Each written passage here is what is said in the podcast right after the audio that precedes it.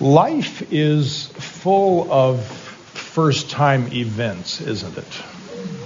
As we grow up, there's a first time for everything that we do, right?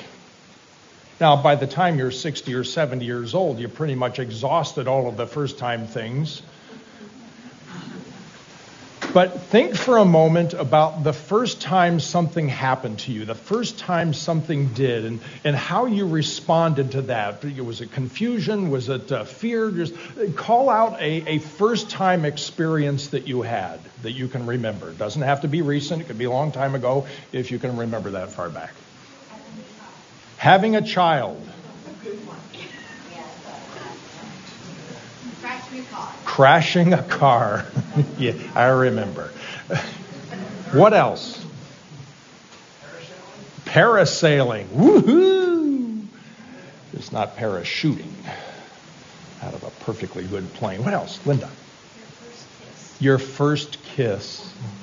All together now. Oh. Yes, Mike parachuting. That would be memorable, yeah.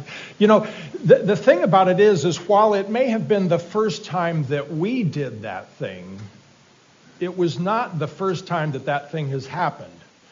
Which is a good thing, right? Isn't it good to have people who have been through things before you, so that you can you can go to them and say, you know, I, I, that was the most terrifying thing in the entire. I'm not sure what to think about that. Oh no no no, it gets easier. You know, every time you jump out of a plane, it gets easier. It gets easier. But something happened 2,000 years ago which truly had never happened before in the history of the human race. So I could understand, as has been mentioned a couple times already this morning, I could understand how a person would be a little bit stumped. How to respond, what to think about this, what comes next.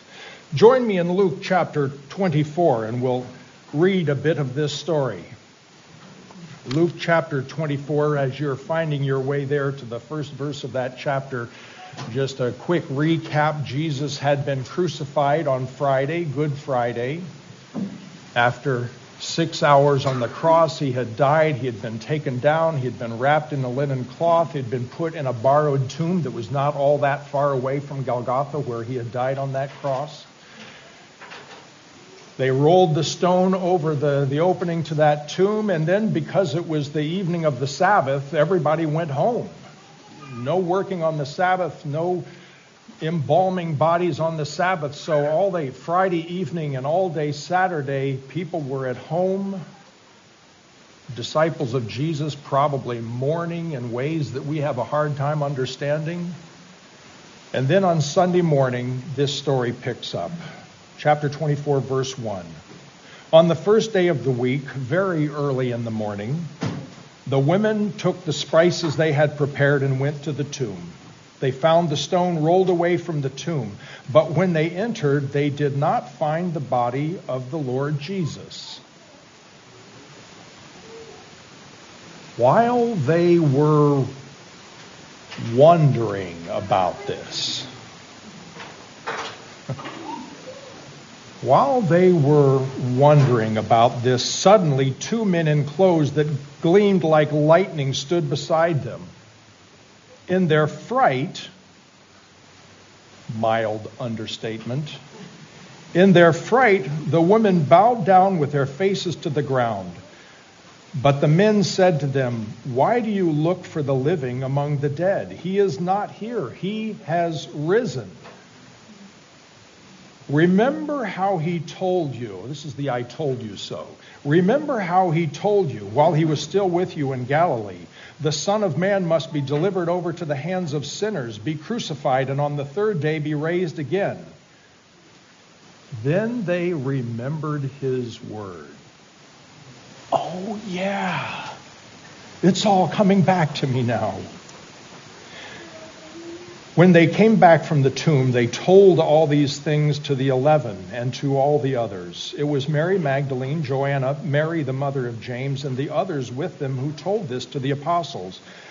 But they did not believe the women because their words seemed to them like nonsense. Nobody's ever had an experience like this before. Their words seem to them like nonsense. Peter, however, I love Peter. Peter, however, got up and ran to the tomb. Bending over, he saw the strips of linen lying by themselves, and he went in, wondering to himself what had happened. This week, as I've been meditating, reading, thinking, praying about this passage of Scripture, there was one phrase in this story that just kept coming to me. God saying, This is important. That verse is the second half of verse 5 the angels asked, Why do you look for the living among the dead? Why do you look for the living among the dead? The word living there is not a special, extraordinary word. It's your garden variety word to describe a person who is not dead. You're either alive or you're dead. It's just that simple. The living is to describe people who are alive. But for the first time in human history that morning, it was being refer- used to refer to a completely new form of life resurrection life never before experienced by any human being, never has been experienced since that day, a completely new kind of life, resurrection life. Now, resurrection itself was not a new thought. This was, wasn't a new concept to those women. The expectation among Jews had always been that when the day of the Lord came, the Messiah would arrive, one of the things that would happen would be that all of those who had lived righteous lives and had died would be resurrected. There would be thousands and thousands of people that would come out of their tombs, out of their bone boxes. As a matter of fact, the Talmud, which was a commentary on the, the Torah, described what this resurrection would look like. If you died outside of Israel, if you were part of the diaspora, the Jews who had been scattered around the world, if you died outside of Israel, your body would roll back to Israel in underground tunnels.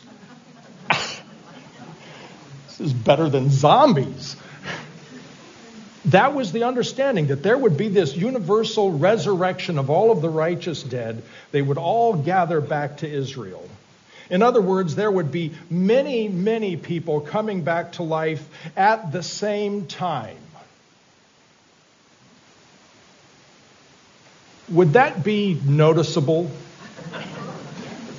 would, would you pay attention to that? Oh, Grandma. Where you been all this time? Dead. N.T. Wright, in his commentary on this passage, describes how incomprehensible Jesus' resurrection would have been to most of the Jews at that time. He writes Nobody had ever dreamed that one single living person could be killed stone dead and then raised to a new sort of bodily life on the other side of the grave, while the rest of the wor- world carried on as usual. Lots of people, yes. One person, no. That's not how it was supposed to happen. This was a first of its kind conversation that these angels were having with, with, with the women in the tomb the New Testament writers would begin using the term first fruits to describe this phenomenon of Jesus coming back to life, being resurrected. In 1 Corinthians 15, Paul says, But Christ has indeed been raised from the dead, the first fruits of those who have fallen asleep, those who have died. For since death came through a man, the resurrection of the dead comes also through a man. For as in Adam all died, so in Christ all will be made alive. But each in turn, Christ the firstfruits, Then, when he comes again, those who belong to him will be resurrected. So the angels are having a first of its kind conversation with these women. Resurrection has never happened before. Jesus is now living a kind of life that has never been lived before. Now, in this passage in chapter 24, when the angel refers to the living, who's he talking about? All together now. Jesus. Why are you looking for the living Jesus among the dead? All of these other dead people in these tombs. But I would suggest to you that not only does the word living refer, refer, refer, to Jesus, but it also refers to the kind of life that Jesus was ushering in with his resurrection. Likewise, the word dead doesn't only refer to the people who were buried in those nearby tombs, but it also describes the kind of life that the world, without Christ, without resurrection, the kind of life that the world lives living and death. First, let's look at the dead or the death, something we're all too familiar with.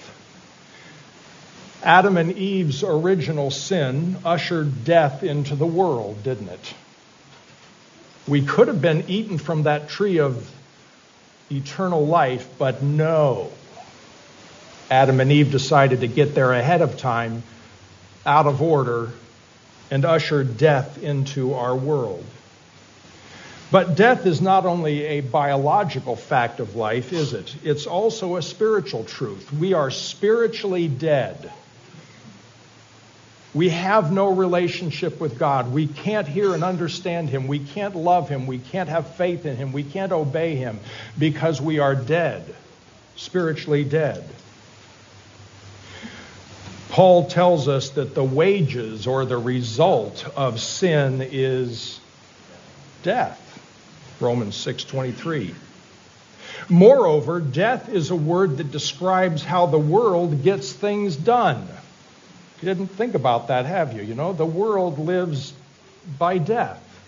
Oh, it comes in many forms. I think of the world's addiction to violence.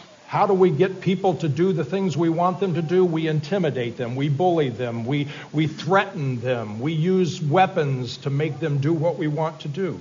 The world uses power. How can we force people to do things our way? We exert whatever power we can. The world lives by wealth. The rich get richer and the poor get poorer. The world lives by selfishness. Me first. I want what I want and I want it now, and you can't have any of the leftovers. Dead is a description of life without Christ. In the New Testament, there are lists of qualities that refer to death or to life. They're oftentimes called vice and virtue lists. And they're scattered throughout the New Testament. I went through all of the various vice lists. Here are words that describe what death is like in the world. It's as if these, this list is the, the fruit of sinfulness. Here's the words murder, adultery, sexual immorality, theft, false testimony, slander, greed, malice, deceit, lewdness, envy, arrogance, folly, wickedness, evil, depravity, strife, insolence, boastfulness, infidelity, mercilessness, lovelessness, ignorance, carousing, drunkenness, debauchery, dissension I'm only halfway there, folks. Hang with me. Jealousy, idolatry, swindling, discord, rage, selfish ambition, gossip, witchcraft, hatred, factions, bitterness, brawling, obscenity, foolish talk, coarse joking, enslavement, lying, perjury, abuse, disobedience to parents ungratefulness, unholiness, unforgiveness, lack of self control, brutality, treacherousness, rashness, conceit, hedonism, hypocrisy, lust, orgies, orgies, carousing, and cowardice. Excuse me for a moment. Feel like you need to clean your mouth out after that, don't you? This is a list of the things that rule and dominate our lives in the world without Christ, without resurrection. These are the things that caused Christ to die on the cross.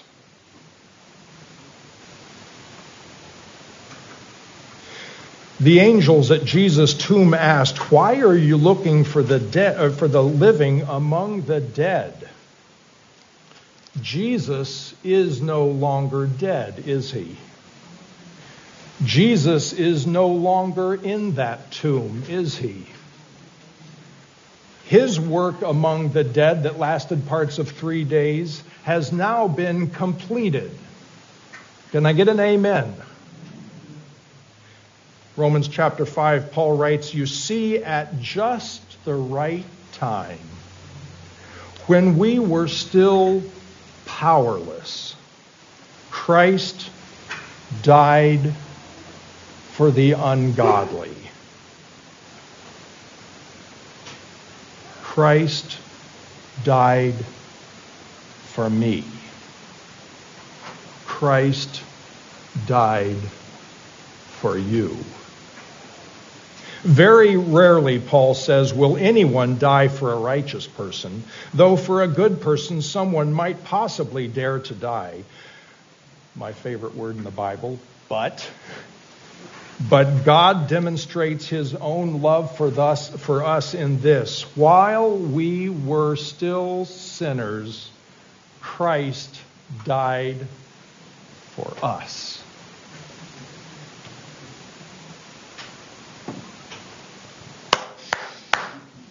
Woohoo! Hallelujah! Thank you, Jesus. While we were dead in our sins, while we were still sinners, Christ died for us. Even though we continue to live in these fallen mortal bodies, there's a new kind of life that is at work in us, changing everything. The angels speak of the living which not only describe Jesus that morning, that Easter Sunday morning, but also it describes the kind of life that Jesus makes possible in us. Just as there are vice lists, as horrible as they are in the New Testament, so there are virtue lists. Aren't you glad?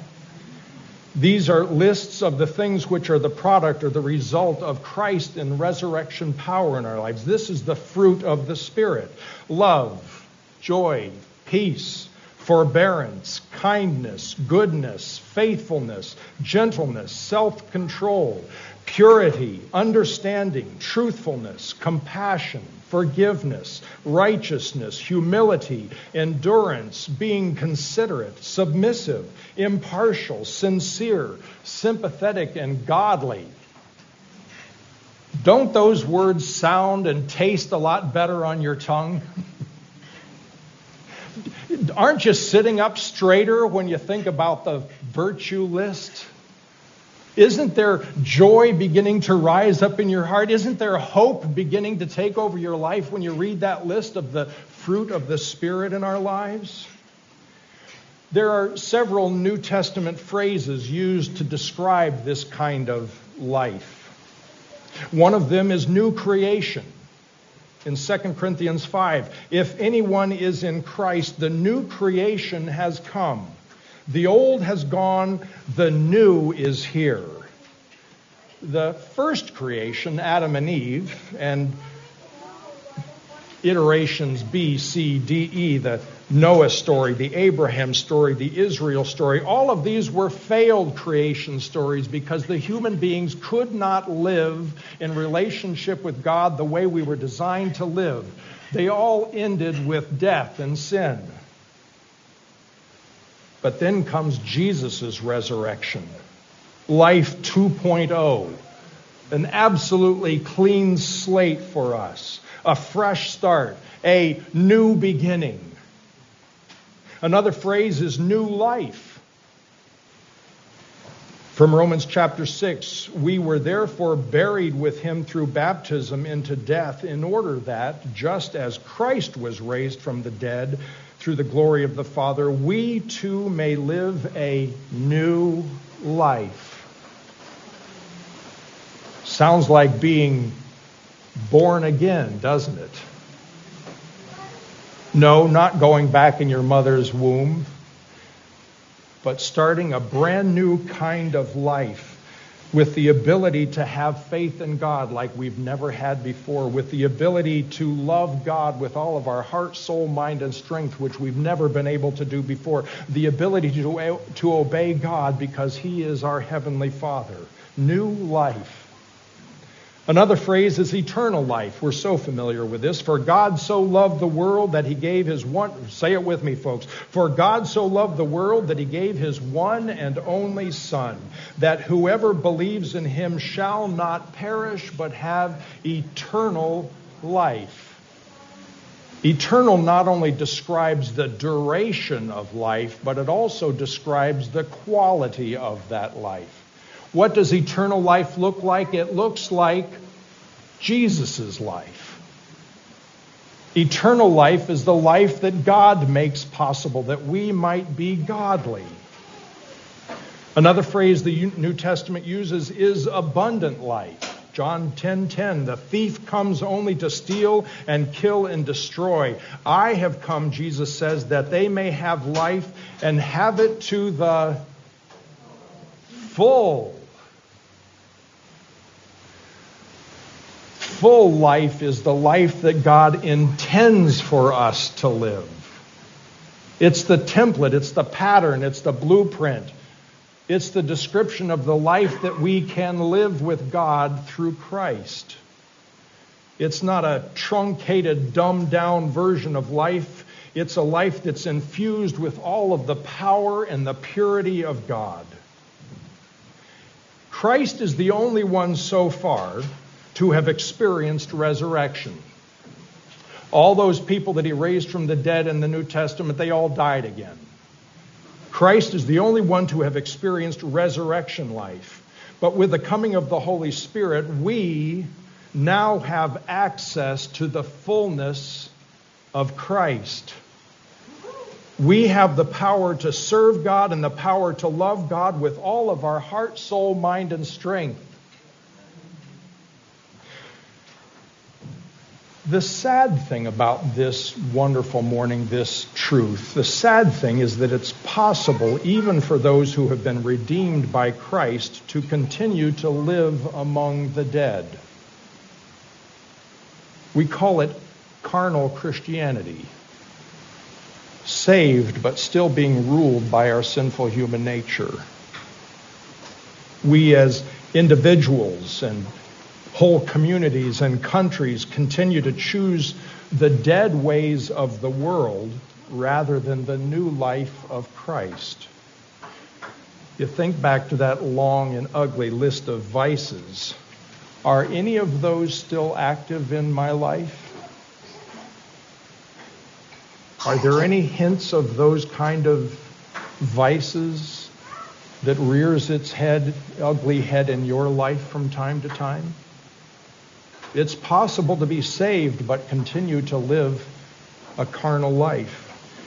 The even sadder thing is that there are many people who reject the life of Christ because they see vices in the lives of those who claim to know Christ. Hypocrisy is probably the number one reason that people will give for not believing in Jesus Christ. I've seen it in so and so's life. I saw it in my parents. I saw it in some friends at school, and I don't want to have anything to do with it. How sad is it that if we continue to live as if we were dead, it's not only hurting our relationship with God, but it's hurting other people's potential relationship with God. Jesus' resurrection provides the grace necessary to completely transform our sinful lives. We do not have to sin in word, thought, and deed every day of our lives.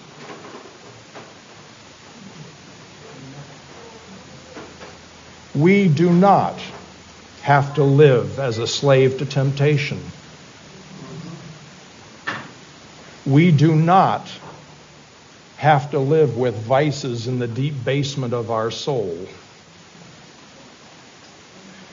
With Christ's resurrection comes the grace necessarily to live completely transformed lives, not carnal lives, but lives that are conformed to the image of Christ, lives that look like Jesus, lives that other people look at and they say, you know, I want what you have.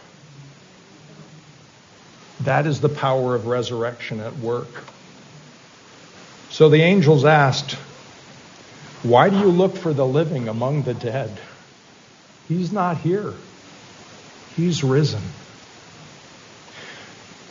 This sermon series is called Conversations with God, and the hope is that as we travel through Luke's gospel week after week, we are looking at conversations that people had with God. It might have been through angel encounters like today. It might have been conversations with Jesus. It might have been dreams and visions. My contention is, though, that prayer is the most important thing that we have to spend our time doing in life. As we pray, we encounter God. Oh, he may show up out of the blue sometime, but if we pray, we are having a conversation with God every single time. And if you're having a conversation with God, you're drawing near to him, right? You don't stand on the other side of the room and shout. No, you draw near. You have a face to face conversation. And what happens when you have a conversation long enough with the same person? You discover the beautiful Christ like things about that person. You discover the things that just make you a better person. So, as we have conversations with God, we are transformed. We are welcomed into the intimate embrace of God. Paul prayed a prayer like this for the church in Ephesus. If you want to join me in Ephesians chapter 1, perhaps one of my one or two or three favorite prayers in Scripture. Ephesians chapter 1, I'm going to begin reading at verse 17. Paul was praying for the Ephesian congregation. He says, I keep asking that the God of our Lord Jesus Christ, the glorious Father, may give you the spirit of wisdom and revelation, so that you may know him better. I pray that the eyes of your heart may be enlightened in order that you may know the hope to which he has called you the riches of his glorious inheritance in his holy people, and his incomparably great power for us who believe. Paul, praying that the Ephesians might know the incomparably great power. Say that with me. Incomparably great power. Hard to pronounce, but a wonderful thing to pray for. That power, he says, he's going to describe it to them, what that incomparably great power is. That power is the same as the mighty strength he exerted when he raised Christ from the dead and seated him at his right hand in the heavenly realms, far above all rule and authority, power and dominion, and every name that can be invoked, not only in the present age, but also in the one to come. And God placed all things under his feet and appointed him to be head over everything for the church, which is his body. Say, I am the body of Christ. The fullness of him who fills everything in every way.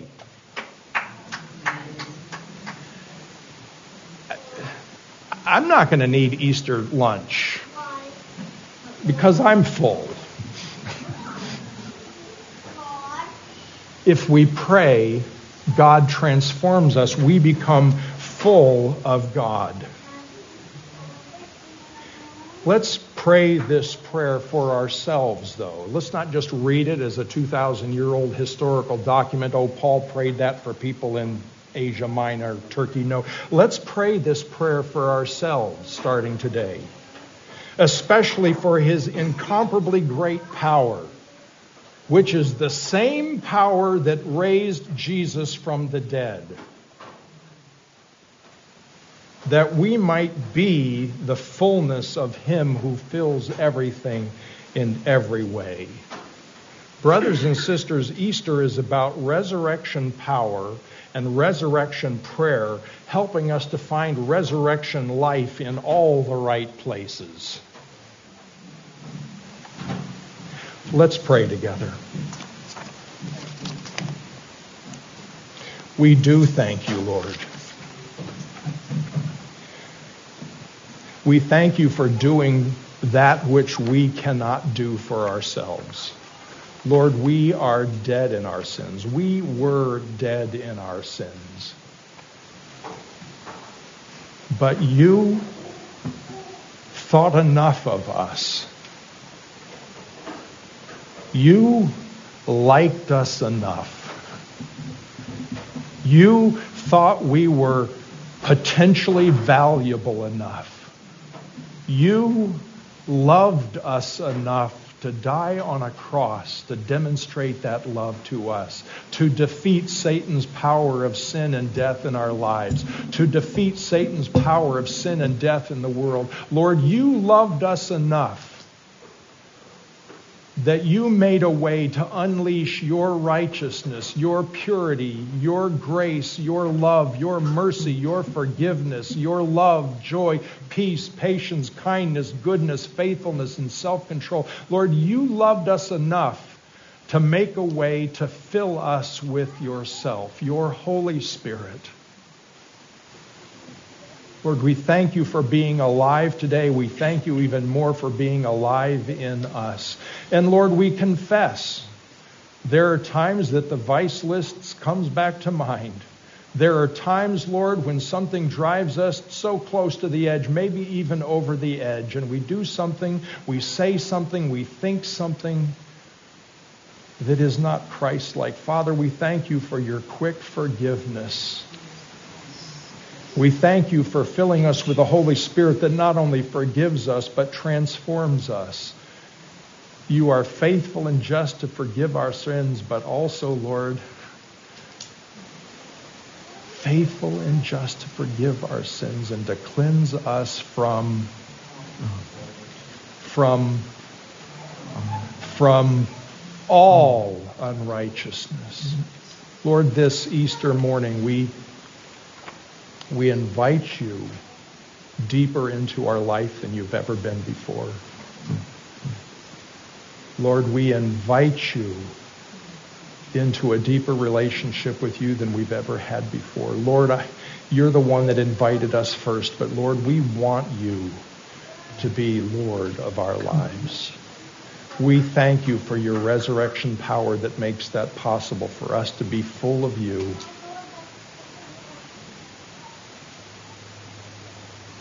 Lord, we give you ourselves and we thank you for giving yourself to us on the cross and the empty tomb. In Christ's name we pray. And all of God's children say, Amen.